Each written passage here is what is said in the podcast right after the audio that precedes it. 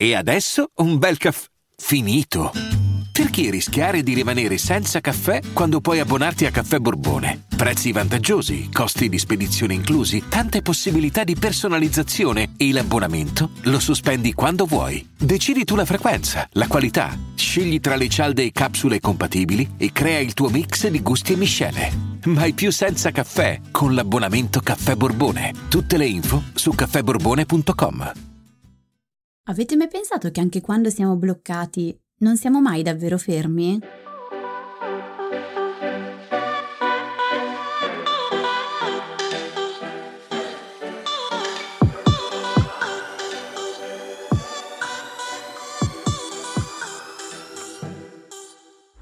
Benvenuti in questo nuovo episodio di TV Therapy, il podcast dove usiamo le serie TV per capire meglio noi stessi, le nostre emozioni, le relazioni, gli impantanamenti vari. Io sono Alessia, psicologa e psicoterapeuta e su Instagram mi trovate come Io non mi stresso. E io sono Giorgia, scrivo di serie tv e su Instagram mi trovate come Tellist, che è un blog che racconta le serie tv come meritano. Allora, in questo episodio parliamo di blocchi, ma non solo, anche della difficoltà che a volte si ha di chiedere aiuto e anche di essere amati. Adesso poi lo, lo capiamo meglio. Quello del blocco è un tema che avevamo già accennato in una delle nostre primissime puntate, anzi direi la prima in assoluto. Sì, anche una delle mie preferite in assoluto, quella in cui avevamo preso la banda della casa di carta che, bloccata dentro alla zecca di Stato, era divisa tra il desiderio di uscire e il desiderio di rimanere al sicuro dentro alla zecca, perché per quanto li privasse della libertà e li mettesse in forte pericolo di vita, la reclusione consentiva ai protagonisti di evitare di affrontare altre questioni di vita ben più dolorose, annose e faticose. E questo, diciamolo, e diamo a Cesare quel che è di Cesare, cioè in realtà a Giorgia quel che è di Giorgia, era stata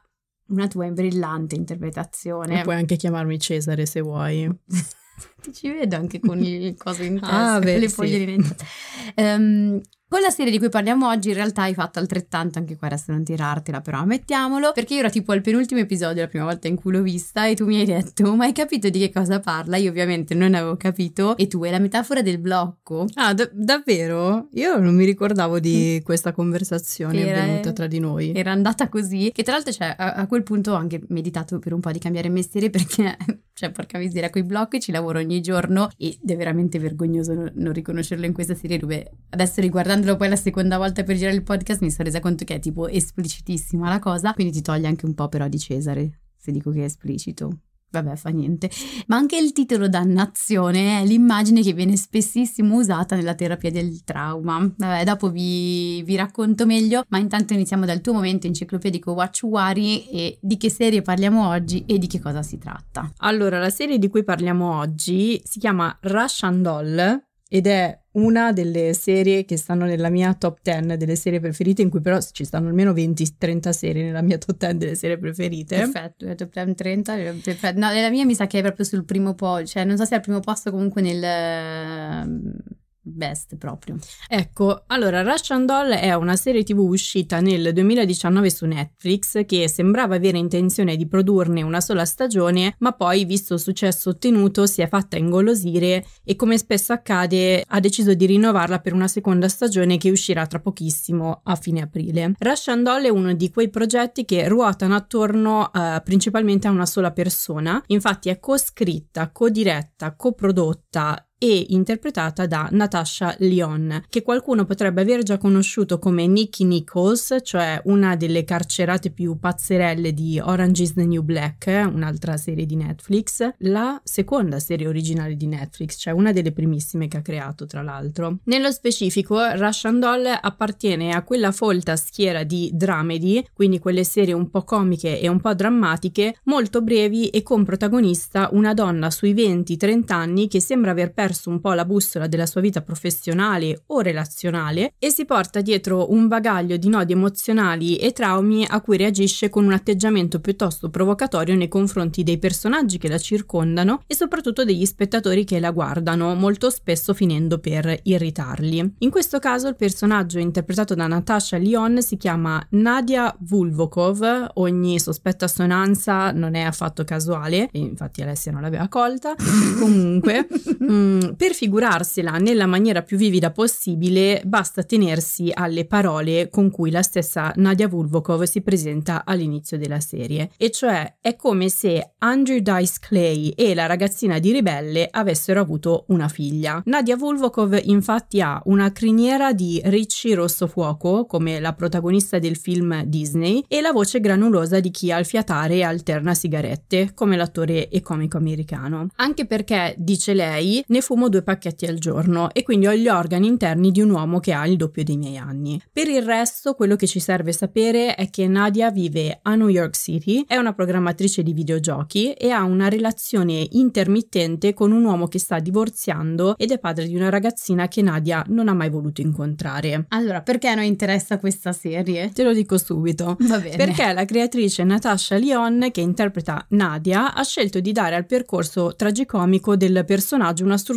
piuttosto particolare, ossia quella di un loop temporale in cui Nadia si accorge di essere rimasta incastrata e che le fa rivivere sempre la stessa giornata. Potremmo dire così per capirci al volo che Rush Doll è esattamente quello che accadrebbe se Fleabag finisse dentro Ricomincio da capo, il film degli anni 90 dove Bill Murray era un meteorologo costretto a rivivere tutti i giorni il giorno della marmotta, cioè l'unico giorno in cui un meteorologo ha un'utilità nulla perché dall'onnipotenza della previsione passa a essere sostituito da un roditore qualunque. In maniera simile, il loop temporale di Russian Doll non si svolge in un giorno a caso, bensì nel giorno del 36esimo compleanno di Nadia Vulvokov, il che non sarebbe nemmeno malaccio se non fosse che 36 anni è proprio l'età in cui la madre di Nadia, che aveva dei disturbi mentali, si suicidò dopo aver perso l'affidamento della figlia. E questo teniamolo bene a mente perché poi un po' ci spiega quei loop temporali. Ecco, segniamocelo. Però rispetto al film Ricomincio da capo c'è una differenza sostanziale. Mentre Bill Murray finiva la giornata andando a dormire per poi risvegliarsi sempre nello stesso giorno, a Nadia Vulvokov le cose vanno un po' peggio. Lei infatti a fine giornata non ci arriva nemmeno perché continua a morire nei modi più diversi. Eh, non so, viene investita, poi cade dalle scale, eh, annega, viene uccisa da fughe di gas, cade in eh, dirupi, buchi vari. Dopodiché, esalato l'ultimo respiro, Nadia si risveglia sempre nella stessa casa dove la sua migliore amica ha organizzato una festa per il suo compleanno, sempre nello stesso bagno, che lei definisce un bagno un po' troppo vaginale, perché sulla porta c'è sì. una specie di vagina blu, non si capisce bene, e, e, sempre davanti a uno specchio, cioè nel classico posto che nei film e nelle serie tv viene spesso usato come metafora di autocoscienza, ma anche come luogo di autoconfronto. Infatti quasi tutti noi ci troviamo ogni sera e ogni mattina davanti a uno specchio a fare i conti con le nostre giornate. Ah cavoli, che poi tra l'altro questo ha un gancio con la parte psicologica, ovviamente, perché Donald Winnicott, pediatra psicanalista, intervista parlava di rispecchiamento, ossia l'immagine che abbiamo visto riflessa negli occhi dei nostri caregiver, cioè i nostri caregiver, chi si è preso cura di noi, ci ha fatto in qualche modo eh, da specchio e a seconda di ciò che abbiamo visto in quel riflesso, riflesso in quegli occhi, costruiamo un'immagine di noi che è poi ciò che vediamo riflesso nel nostro specchio, almeno in buona parte. E infatti quella immagine complessa, ricca di contrasti e di emozioni scomode, Nadia Vulvokov deve iniziare a esplorarla strato dopo strato per poter sbloccarsi muoversi e proseguire. La serie, che non lascia niente al caso ed è gestita con um, enorme intelligenza, mette in scena questo processo esattamente come avviene in un videogioco. Cioè, Nadia, da buona programmatrice qual è, eh, deve individuare il bug, l'inghippo e correggerlo. Per arrivarci però deve fare diversi tentativi. Quindi guardare Russian Doll è un po' pari alla sensazione di giocare a un videogioco, di utilizzare tutte le vite possibili per accedere vittoriosi al livello successivo. Magari tra trascorrendo ore fissi su un punto particolarmente ostico a cercare di capire come risolverlo. Quello che fa inizialmente Nadia è partire spedita, il che la porta pronti via a morire subito. Poi man mano la si vede imparare dal fallimento e procedere con più cautela, calibrando i propri movimenti per poter vivere quell'ora o quei minuti in più che le permettano di risolvere un pezzo e avvicinarsi alla risoluzione dell'inghippo. Credo che chiunque abbia mai giocato a un videogioco, anche a Pac-Man, abbia ben presente questa sensazione. Peraltro, un momento enciclopedico nel momento enciclopedico nella serie il ritorno di Nadia al punto di partenza viene accompagnato sempre dalla stessa canzone che è Gotta Get Up di Harry Nilsson e Nadia muore e resuscita talmente tante volte, soprattutto nei primi episodi, che non solo Netflix spese una parte consistente del suo budget per la serie eh, in diritti musicali, ma l'associazione che gestiva i diritti dovette anche limitare il numero di utilizzi della canzone. Veramente?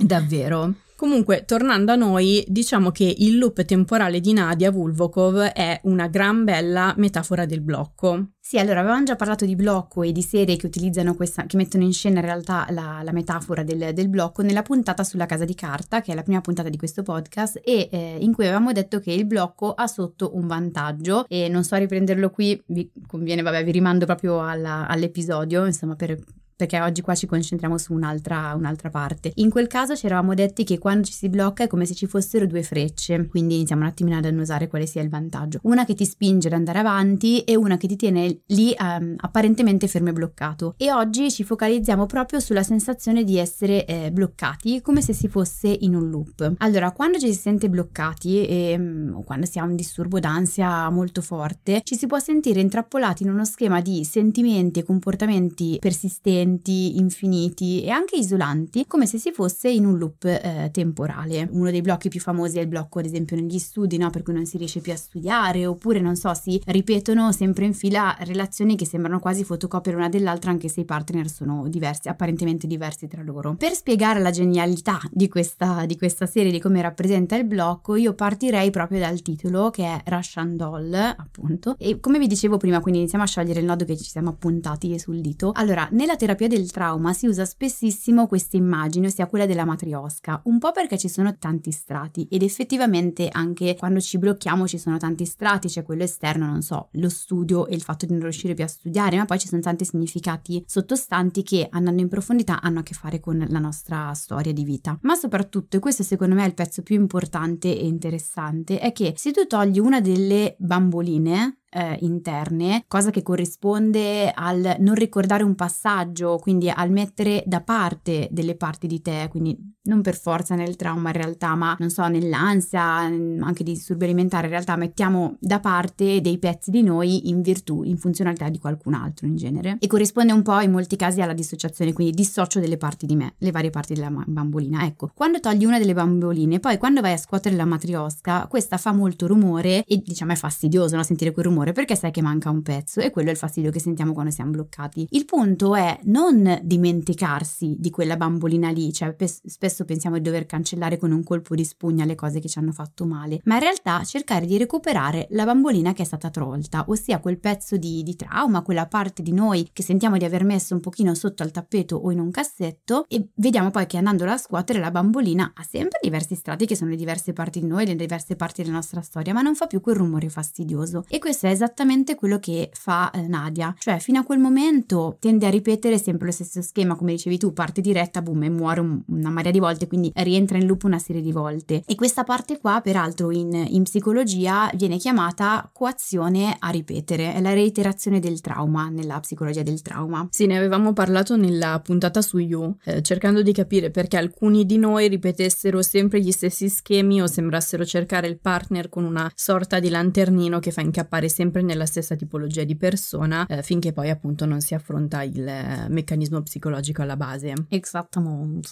Ciò che, che, ci blocca non è necessariamente un singolo eventone, questo lo specifico perché sennò uno pensa alla propria vita e dice boh, bah, io grandi traumi non ne ho avuti, quindi probabilmente non mi riguarda, chissà com'è che sono però qui che mi sento bloccato. Quindi non è il grosso evento traumatico, ma il modo in cui abbiamo vissuto o siamo stati costretti a vivere, ci siamo sentiti costretti a vivere un periodo di vita. Faccio qualche esempio. Quindi oltre agli eventoni grossi potrebbero esserci degli eventi più ripetuti nel tempo, tipo il fatto di non essersi sentiti visti, il fatto di essere essersi sentiti abbandonati, soli, il fatto di essersi dovuti far carico di persone a cui magari abbiamo voluto bene e invece di vivere in modo spensierato che so la nostra infanzia, o ancora di aver avuto così paura di non essere amati se non avessimo fatto tutto ciò che i nostri amati caregiver volevano, da esserci persi di vista i nostri bisogni senza mai imparare a coltivarli. Come nella serie del resto, dove il problema di Nadia non è tanto un evento, cioè il fulcro sembra essere il suicidio della madre, ma il punto è più ampio e sta nell'assenza di una relazione sicura e stabile nella sua infanzia. Brava, vedo che stai impavando. Hai visto? E esattamente questo, no, i diversi strati della bambola, quindi all'esterno, cioè all'esterno e esterno in realtà sembra esserci il problema delle droghe che è quello che ci fanno annusare inizialmente, poi non è. Poi c'è il suicidio della mamma, ma se andiamo a vedere più sotto sono altre cose che scatenano questo loop. E anzi, questi qua in realtà non gli eventoni grossi, ma questi mm, che si vedono un pochino meno, più soggettivi, insomma, sono anche i eh, traumi, che si chiamano traumi con la T minuscola, più infidi da elaborare. Cioè nulla togliere agli eventoni grossi che ovviamente, cioè tipo le violenze, eccetera, che sono ovviamente tremendi. E anche il suicidio della mamma o alcune cose che Nadia ha vissuto con sua mamma sono sicuramente eh, tremende, ma quantomeno sono lì, li vedi, è lo strato esterno no, della, della matriosca, quindi chiunque ti riconoscerebbe che un'infanzia del genere, delle esperienze del genere sono state traumatiche, ma i traumi relazionali, soprattutto le esperienze e i vissuti più soggettivi e ripetuti nel tempo, le esperienze di vergogna per esempio, che lei spesso prova peraltro nell'infanzia, vergogna e senso di colpa, anche qua appuntiamocelo che poi ci torniamo, sono quelli più infidi da, da individuare. Un evento grosso lo puoi disegnare e quindi immaginare, ma come lo disegneresti uno sguardo che non hai avuto o la continua sensazione appunto di vergogna, di abbandono, di essere sbagliata, cioè difficile disegnarlo, veramente difficile. E quindi è difficile anche dargli forma poi col pensiero. E quindi è molto più facile farlo sparire dalla mente, non dargli una forma. E se le cose nella, tes- nella nostra testa non hanno forma non possono nemmeno essere pensate. E quindi ehm, vengono sentite con il corpo. Ci blocchiamo mh, pensando che sia l'università, che sia il lavoro, che sia quella relazione e perdiamo d'occhio la centralità dell'esperienza infantile e rimaniamo lì fissi su quel punto e rime- ripetiamo all'infinito il medesimo schema, incaponendoci a studiare, incaponendoci a eh, andare meglio, a plasmarci sulla persona che abbiamo di fianco e non ci rendiamo conto, ma non per colpa nostra ovviamente, che in realtà il, il punto sta altrove e nel nostro personalissimo specchio, quindi continuiamo a vedere riflessa quella stessa immagine inadeguata di cui vergognarsi, non amabile, che abbiamo visto nell'infanzia, riflessa negli occhi dell'altro. Ecco, qui possiamo introdurre un secondo personaggio in cui questo meccanismo si nota forse eh, anche in maniera più evidente perché Nadia tende a coprirlo sotto spessi strati di insolenza, apparente egocentrismo ed euforia nichilista. Perché? Hai visto? Che intelletto. Il mio? Che linguaggio. Ah, ok. Questo personaggio si chiama Alan e viene introdotto a metà esatta della serie, nel quarto episodio, quando Nadia scopre di non essere l'unica a essere bloccata in un loop temporale che la fa morire ripetute volte e poi la riporta al punto di partenza. In realtà fi- cioè fin dall'inizio, eh, questo tu non l'avevi notato. No, sì che l'ho notato, notato, la seconda volta che l'ho vista. Ah, sì. Ok. Eh, poi mi pare che la prima volta che l'ho vista io l'avessi ricominciata subito da capo. Anche per, ve- per, vedere, sì, per vedere se c'erano dei collegamenti e in effetti poi alla fine c'erano, quindi sì. Comunque dicevamo eh, che questo personaggio viene introdotto quando Nadia scopre di non essere l'unica a essere bloccata in un loop temporale che la fa morire ripetute volte e poi la porta al punto di partenza, in un bagno davanti a uno specchio. Alan è l'esatto opposto di Nadia è il classico ragazzo dalla faccia pulita con una relazione stabile e una vita così metodica da sfiorare quasi il disturbo ossessivo compulsivo, cioè lui calibra perfettamente il cibo che deve dare al suo pesce, ad esempio. Sì, no, è l'emblema in realtà anche le sue dinamiche, adesso magari qualcosina raccontiamo, è proprio l'emblema del disturbo ossessivo compulsivo e anche sue, i suoi pezzi della matriosca in realtà, quello esterno con i tratti, con le ossessioni, le compulsioni e quelli più interni che molto spesso, spoiler, sono legati invece alla rabbia e alla repressione dei bisogni. E anche gli animali hanno, ognuno di loro ha degli, ama- animali, animali guida, insomma, come se un po' li rappresentasse, rappresentassero sì. una parte di loro in realtà. Sono molto emblematici. Allora, Semolino, che è il gatto di Nicole, di Nadia. Perché ho detto, ah, perché è Orange is the New Black, ho sbagliato, ho visto anche quella. Allora, di, di Semolino eh, lei dice che non hanno entrambi dei limiti ed effettivamente entrambi, se ben ci pensa, i limiti sembrano sempre una roba brutta, in realtà rappresentano un po' quelli che ci danno dei confini, i boundaries in inglese, è corretta la pronuncia? Sì. Va bene? Sì. E di fatto, in difficoltà. Fa niente. E di fatto delimitano la casa e la nostra zona di comfort, quella che tutti noi dovremmo avere perché rappresenta un po' la nostra area zona sicura. Mentre invece il pesce al contrario non è per nulla libero, è chiuso in questa quattro strati, cioè quattro pareti di, eh, di vetro ed è fortemente eh, limitato, ordinato, esattamente come il suo proprietario, diciamo. Quello che fa sorridere in realtà è che lui sembra già in un loop eh, già prima, cioè perché si ritrova in un circolo di azioni sempre uguali e molto controllate, se notiamo anche come lui, come fanno iniziare sue, la sua giornata sostanzialmente, ogni volta in cui torna a rinascere sostanzialmente, è sempre uguale. E il momento eh, di crisi si pone co- eh, quasi come una, una rottura di quegli schemi che lui metteva in campo. Esatto, proprio così. Infatti il loop di Alan inizia quando la sua compagna di lunga data rifiuta la sua proposta di matrimonio perché non più soddisfatta della loro relazione. Da questo momento Alan è quindi obbligato a iniziare a fare qualcosa di diverso e di fatto inizia a muoversi, benché i primi tentativi di movimento lo portino al suicidio, esattamente come eh, i primi tentativi di movimento di, di, di Nadia la portano eh, a morire subito. Che non è così strano, peraltro, perché nel disturbo ossessivo compulsivo quella grossa rabbia che c'è sotto è una rabbia che spesso viene rivolta verso di sé e ingabbiata dalle ossessioni e dalle compulsioni. Quindi il suicidio è un autoattacco, è un attacco al sé praticamente. Non sono più degno di esistere. Tra l'altro, secondo me, uno dei punti centrali di Russian Doll è proprio di, il parlarci del loop in cui finiamo quando viviamo delle esperienze dolorose che non riusciamo a elaborare e quindi paiono tenerci lì costantemente fermi. La serie parla infatti del superamento del trauma. Rachel Syme scrive questo processo di recupero esistenziale in un articolo su The New Republic. Lei scrive: Con ogni scena di morte, Leon rimuove un altro livello per mostrarci un nuovo trucco. Dopo mesi di morte, Nadia vuole finalmente vivere, vuole più gioia, più dolore, più musica, più balli. Molte recensioni hanno interpretato Russian Doll come una serie sulla tossicodipendenza, quindi sullo strato più esterno della matriosca, come dicevamo prima, che peraltro Leon ha vissuto davvero, e in particolar modo sulla chetamina come allucinogeno terapeutico. Il fatto però che questa droga le abbia causato l'epifania che la poi la porta alla guarigione viene smentito quando la sua amica le fa notare che avevano già assunto chetamina insieme in precedenza e inoltre nessun altro nella sua festa di compleanno che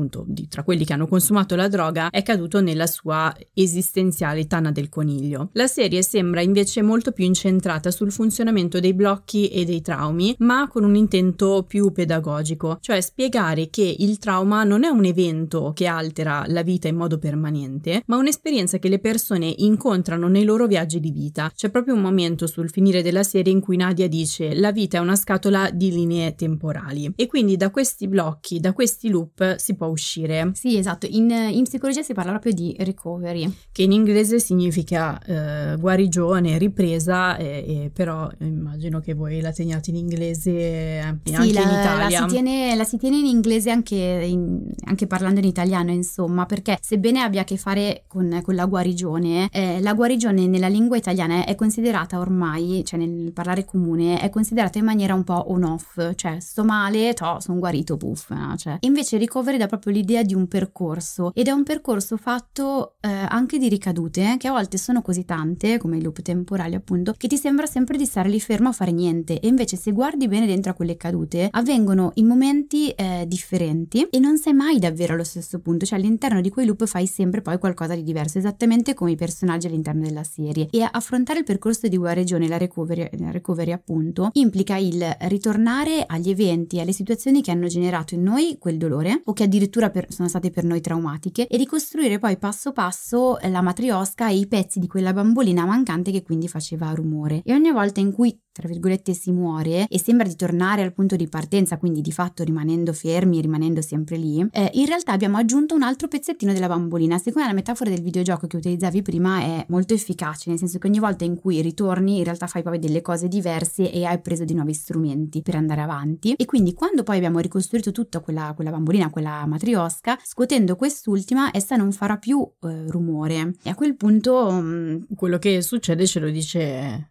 sì, eh, lei Nadia Bulvokov perché c'è una scena sempre sul finire della serie in cui Alan che ha appena deciso di non suicidarsi cambiando quindi lo schema rispetto alle prime morti lei chiede a Nadia mi prometti che se non salto sarò felice? E lei gli risponde no amico assolutamente no ma posso prometterti che non sarai solo. Questo peraltro è un punto che avevamo già accennato nell'episodio di questo podcast su Maid parlando di quanto diverse persone fossero irritate dall'apparente immobilismo della protagonista protagonista nel, nello staccarsi dal compagno verbalmente violento, senza notare che invece la protagonista si stava muovendo e come, ma ovviamente con i suoi strumenti e i suoi tempi e non con quelli di cui disporremo noi. Russian Doll lo mostra molto bene secondo me con la famosissima scena della scalinata. Uno dei passaggi in cui Nadia muore più volte è quello iniziale, in cui deve scendere una lunga scala di legno per abbandonare la sua festa di compleanno. Inizialmente Nadia va diretta, ruzzolando in tempo zero e morendo. Poi man mano l'approccia con cautela, eh, le scene in cui approccia con cautela il modo in cui scendere le scale sono magnifiche perché lei pensa addirittura di essersi dimenticata come si scendano le scale, fino a capire che forse è meglio imboccare un'altra via di uscita. Quindi non è che Nadia sia ferma, è che ogni volta, a ogni reset, aggiunge un pezzetto, uno scalino, per capire come scendere la scala fino a sbloccarsi definitivamente. E peraltro, quando va poi verso la scala antincendio, che cosa fa? Si va a aiutare da una delle sue più care amiche. Questo pezzo teniamolo a mente Brava. perché grazie. Volevo dirvi che ho tutto un blocco di appunti in cui mi sono appuntata esattamente come faccio dei pazienti i momenti in cui due personaggi muoiono, vanno in loop, che cosa succede, che cosa hanno detto, eccetera. una Ecco, diagnosi. Vorrei dire che me lo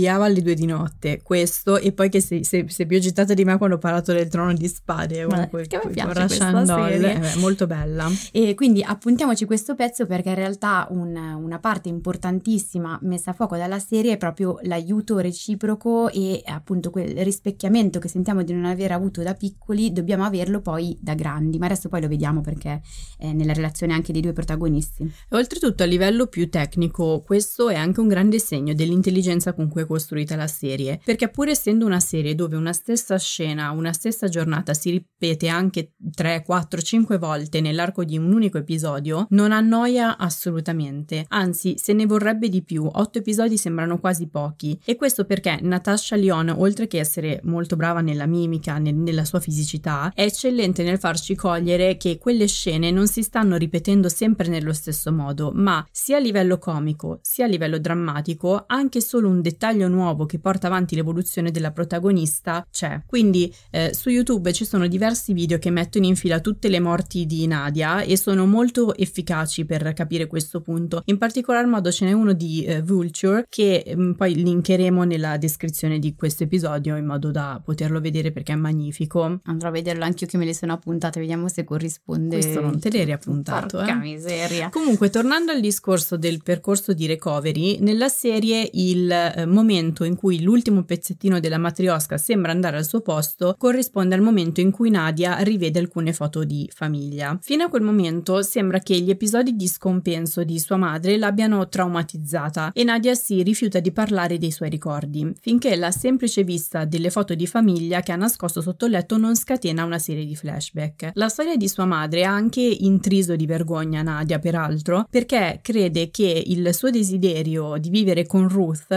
l'amica terapeuta di sua madre, anziché con sua madre Eleonora, appunto, sia proprio ciò che ha ucciso quest'ultima. Ma infatti sta lì il punto, no? Era quello che dicevamo, non è tanto l'eventone quanto il modo in cui l'abbiamo vissuto e magari, come in questo caso, i sensi di colpa e di vergogna eh, che poniamo su di noi pensando che l'abbiano in qualche modo scatenato o in altri casi la sensazione di non esserci difesi, eccetera. Quindi in questo caso questo senso di colpa ha quasi letteralmente messo in cortocircuito la vita di Nadia e il ripristino del tempo lineare le richiede di affrontare finalmente la, insomma, anche i suoi sensi di colpa, queste sue emozioni e di perdonare se stessa in un incontro, durante un incontro che fa con, con Ruth. E infatti il trauma sta spesso qui, cioè come dicevo, non tanto negli, episo- negli episodoni, si dice, gli eventoni eh, che sono accaduti, anche se possono essere sta- stati spaventosi, ma il modo in cui noi sentiamo di non averli gestiti o le emozioni che noi abbiamo provato in quei frangenti. Ricordiamo, ehm, questo vale sia ci sono stati gli, gli eventoni grossi, sia in caso di una vita che non sembra particolarmente traumatica. Quindi, eh, come dicevo, il fatto di essere stati impotenti, di esserci vergognati del nostro caregiver, eh, il fatto di esserci sentiti sparire, di non aver avuto le risorse per difenderci, è questo, sono queste emozioni, questi vissuti che generano il trauma, non l'evento in sé. Per questo due persone diverse hanno poi esiti diversi di,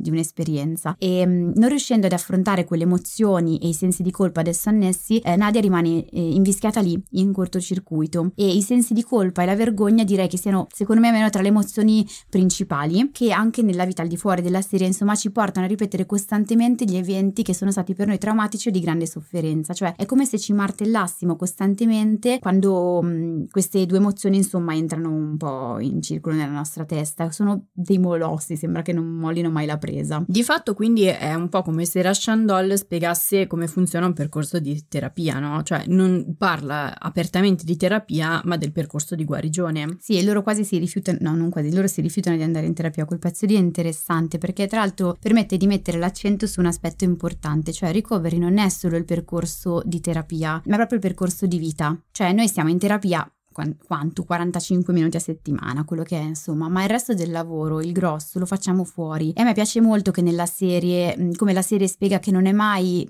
una guarigione miracolosa, al contrario di quello che ostentano serie tipo 9 perfetti sconosciuti di cui avevamo parlato in, un altro, un'altra puntata di questo podcast, ma proprio un percorso, recovery l'abbiamo chiamato e nel farlo, se osserviamo bene in più punti, in questa serie si cerca anche di abbassare lo stigma nei confronti del malessere mentale. Sì, nella serie è inserita la figura di una terapeuta, come dicevamo prima, ossia Ruth, l'amica della madre di Nadia che l'ha presa in affidamento e l'ha cresciuta, di fatto diventando la sua principale figura di riferimento. I fattori protettivi di cui parlavamo nella puntata, dai te la nomino così me ne sei contenta, del trono di spade, sempre tan, in questo tan, episodio. Comunque c'è un punto nella serie in cui lei dice no no no no no, non usiamo quella parola in questa casa. Eh, un articolo dell'Atlantic nota come Ruth lo dica due volte, variando eh, ogni volta aumenta il numero di no in cicli separati, in episodi separati, quando si confronta con la parola proibita che è pazzo. E l'articolo dice che la regola di Ruth si rifà anche a ciò che i professionisti della salute stanno cercando di fare, cioè ritirare il termine pazzo, che è stato eh, riempito di una serie di significati negativi, giudicanti e stigmatizzanti. Confermo, anche io non amo il termine per la medesima ragione, tra l'altro. Peraltro nella serie la stessa Nadia, quando la sua migliore amica Maxine la chiama pazza, sibila di rimando, sai sai che odio quando la gente mi chiama pazza. Quando Maxine lo fa di nuovo, Nadia marcia eh, verso il pollo crudo che la sua amica le ha preparato con cura e lo scaglia a terra. Scena famosissima, gif e meme eh, immediati. Sì, tra l'altro sul cibo potremmo aprire una parentesi perché il pollo, se notiamo, rientra in una serie di, eh, come dire, di, di frangenti nella, nella, serie in cui lei mangia il pollo e sono sempre momenti tendenzialmente o di cura o ha sempre a che fare con la zona zona di, di sicurezza. Sei stata attentissima. E qua in realtà devo ringraziare una mia paziente perché anni e anni fa mi aveva parlato di sua mamma che le cucinava il pollo e avevamo fatto, e quando guardando la serie mi è venuta in mente e avevamo fatto tutto un, un lavoro sul pollo in quanto prendersi cura, era stata è una vero, cosa meravigliosa. Nella, nella, serie adesso che mi fa venire in mente c'è un pezzo in cui eh, sua mamma le compra solo angurie, le fa mangiare solo angurie mentre Ruth le offre la lattina di, di, di zuppa di pollo, mi pare di esatto, ricordare. Il pollo torna in una serie di, di, frangenti con questa accezione qui. L'ho detto, potremmo fare una puntata solo su questo. Poi sapete, cioè, chi mi segue da un pochino sa che mi occupo di disturbi alimentari e il cibo ha sempre a che fare con col prendersi cura, con la buona dipendenza, quindi il poter essere accudito, che è uno dei grossi temi di Nadia, eh, dagli altri. Ma tra l'altro c'è un pezzo in cui lo dicono anche proprio apertamente, cioè lei eh, chiede a, a Ruth, ma perché mi piace la cucina? E lei le dice tipo perché la cucina è nutrimento, sicurezza, tutte quelle cose che ti mancavano da piccola. E poi infatti mm, adesso non mi ricordo se lì in un altro frangente fanno vedere tutta la parte delle, eh, delle angurie, però il pollo è veramente emblematico. Chiudendo la parentesi del cibo c'è un altro pezzo sulla, ehm, diciamo così, pazzia eh, che ci terrei a citare e si potrebbe anche qui aprire un altro capitolone grosso che è inerente alla paura che eh, molti figli di persone eh, con disturbi psichiatrici gravi, come la mamma di, di Nadia, questi figli hanno spesso la paura di essere pazzi, come se da un momento all'altro la stessa patologia potesse far capolino su di loro.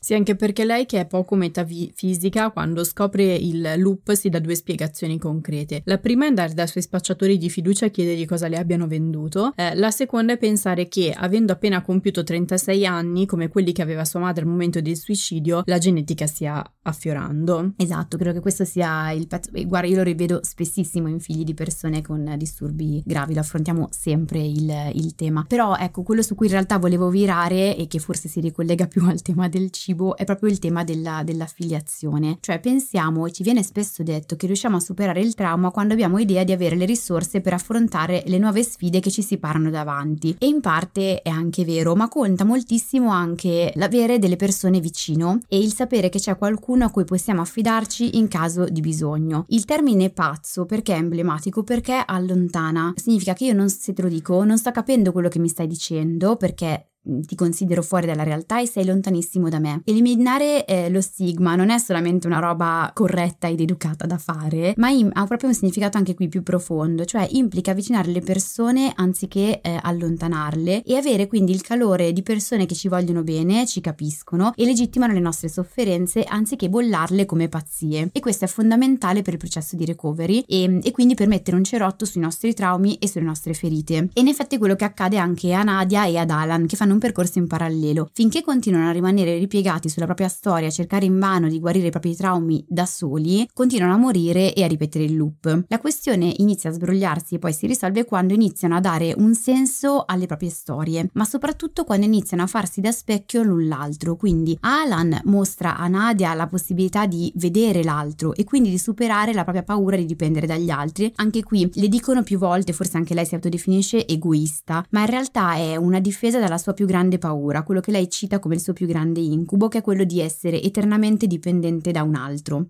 e quindi rimanerci invischiata dentro. Allo stesso tempo Nadia aiuta Alan a vedersi sotto una luce più amorevole e gli legittima la possibilità di arrabbiarsi in una magnifica scena in cui lei lo accompagna a casa della ex eh, cambiando quindi le cose e, e la, la, scena fin come era andata fino a quel momento. Cioè lui cosa faceva sin lì? Che se c'erano i bisogni degli altri i suoi eh, scomparivano e dice proprio una frase eh, significativa su questo. Se ce ne sono due uno uccide l'altro, quindi se c'è un altro con i suoi bisogni bisogni lui li deve mettere a tacere e anche mettersi a tacere tutta la rabbia che poi ne deriva. Quindi di fatto, ecco, non è solamente la capacità di affrontare ciò che ci mette paura e di sviluppare le risorse per affrontare ciò che ci mette paura, ma anche proprio l'affiliazione, quindi eh, trovare qualcuno a cui appoggiarsi, a cui eventualmente chiedere aiuto e qualcuno soprattutto che ci veda e ci riconosca le nostre sofferenze. Che poi è anche un po' il principio della TV therapy e in generale l'elemento che spiega l'efficacia della terapia di gruppo, giusto? Sì, assolutamente, cioè, perché c'è un altro che uno ci fa vedere mm, magari delle dinamiche opposte alle nostre, come si sentono gli altri davanti al nostro modo di fare, ma soprattutto un altro che ci legittima, ci riconosce i nostri dolori e insomma le nostre sofferenze. Di fatto quello che accade è che se inizialmente loro sono un po' invischiati, hanno questo specchio no? davanti a cui si trovano ogni mattina, che è lo specchio anche un po' del, di come sono stati visti nel passato, man mano che vengono visti dall'altro, gli specchi poi scompaiono, c'è un momento della serie in cui eh, si ritrovano sempre nello stesso bagno quando ricomincia il loop, ma lo specchio non c'è più perché c'è un occhio esterno che in qualche modo li, li vede. E altro pezzo interessante è che man mano che questo avviene, quindi man mano che loro affrontano questo percorso di elaborazione del trauma della sofferenza, eh, le persone attorno eh, scompaiono. Si vede soprattutto nelle scene in cui Nadia eh, ricomincia il proprio loop. All'inizio c'è una festa pienissima di gente in mezzo a cui lei scompare nonostante sia la, la festeggiata e poi man mano mh, mm, scompaiono le persone persone c'è quasi nessuno che non c'è solamente Maxine che è la sua eh, migliore amica. Ora non so quale sia il punto, probabilmente uno dei punti può anche essere che man mano che noi affrontiamo il trauma, comunque le nostre esperienze del passato, il presente eh, insomma viene un attimino spostato, ma secondo me la parte più interessante è che rimangono esattamente le persone che sono capaci di, di vederci e di accoglierci anche nelle nostre stranezze e nei nostri difetti. Beh, in effetti assolutamente è un'interpretazione possibile questa. Grazie, mi ha legittimato. Prego. Allora, dunque, siamo giunti alla fine di, di questo episodio. Come sempre, vi proponiamo tre serie TV eh, simili che in qualche modo affrontano dei temi simili a quelli del, di Russian Doll. Vai. Allora, la prima è Undone, che avevamo già proposto nell'episodio su Zero Calcare, mi pare, ma so che alp- alcune persone ascoltano gli episodi non in ordine o magari secondo i propri interessi, le serie che, che preferiscono, e quindi direi di riproporla. È una serie TV del creatore di BoJack Horseman, eh, con che usa una tecnica particolare che è una tecnica del rotoscopio che mischia i disegni alle ah. immagini reali, li sovrappone, dove c'è una protagonista che ha 28 anni, una crisi esistenziale, a un punto un po' morto della sua vita e dopo un incidente inizia ad avere delle visioni del padre che è morto 20 anni prima e che le dice di poterle insegnare a viaggiare nel tempo in modo da fare chiarezza sulla sua morte. Man mano che lei poi mette insieme i pezzi sulla morte del padre, eh, mette a posto anche se stessa e al momento si trova su Prime Video. La seconda serie, che a me era piaciuta tantissimo, si chiama Maniac ed è una miniserie diretta da Kerry Fukunaga, che è eh, il regista di True Detective. Ah, prima del trono di spot era con questa che ci rompevi le scatole. Il True Detective. Sì, sì. Va bene. Ok, faremo una puntata anche su True Detective. Ah, Comunque in Maniac ci sono Emma Stone e Jonah Hill che interpretano una donna con un disturbo borderline di personalità e un uomo probabilmente schizofrenico che vengono ammessi a un trattamento farmaceutico sperimentale che promette di guarire in maniera permanente da ogni disturbo mentale. Il percorso di recovery, di cura, qui ha la forma di una matriosca di sogni, cioè eh, che vengono riprodotti però come remake dei grandi classici classici cinematografici, eh, non so, c'è il fantasy, c'è mi pare una specie di, di, di, commedia dove devono andare a recuperare un, un, ermellino, una roba del genere comunque molto bella e molto psichedelica e al momento si trova su Netflix. La eh, terza serie è molto simile a Maniac ed è Degeneri, che è la serie italiana di Maccio Capatonda ah. che ha fatto qualche anno fa e usa praticamente lo stesso principio, cioè c'è Maccio Capatonda che interpreta tale Gianfelice Spagna Gatti, che ha una quarantina di anni ed è anche lui a un punto fermo della sua vita, un po' come se fosse in un loop temporale e anche lui eh, praticamente eh, viene proiettato in questa matriosca di sogni, di avventure che hanno la forma di altri generi cinematografici. Il mio preferito è quello degli horror anni 90. Andrò a vederlo. Non è così sottile come può esserlo Maniac o come è Rush Doll, però ecco, ci si passa qualche buona ora. E al momento si trova su Sky e Now TV. Allora, siamo giunti davvero alla fine di questo episodio. Ci vediamo al prossimo episodio. Se avete. Ah, peraltro ci siamo dimenticati di dire che tra un mese esce la seconda stagione di Russian Doll. Sì, l'abbiamo detto prima. L'hai detto? Sì. Non stavo ascoltando. Oh, ci... Ottimo. Grazie. No, comunque dovrebbe uscire il 29 aprile. Mi ero dimenticata che l'avessi, cioè va bene. Eh, cosa stavo facendo?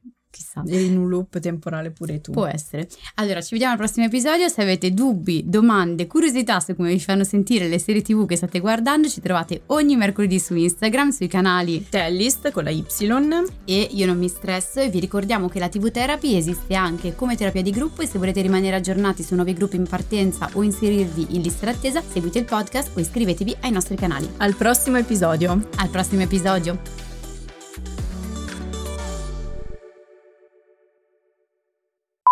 Però tu con la tua voce un po' così mi fa. Sembri, dopo io sembro peggio. Eh, ma lo sei. ma si chiama teaser? No. Ho sbagliato, allora eh, ricomincio anch'io, mi sono bloccata. un dizionario con eh, la terminologia. Qui ci stava una musica un po' tragica. Na na na na na. Tellist con la... È che l'hai detto? All'inizio. non stavo ascoltando. Che cattiva, io mi, eh, mi sento incompresa. Mi isolo, mi isolo. No, di solito sono io che mi isolo.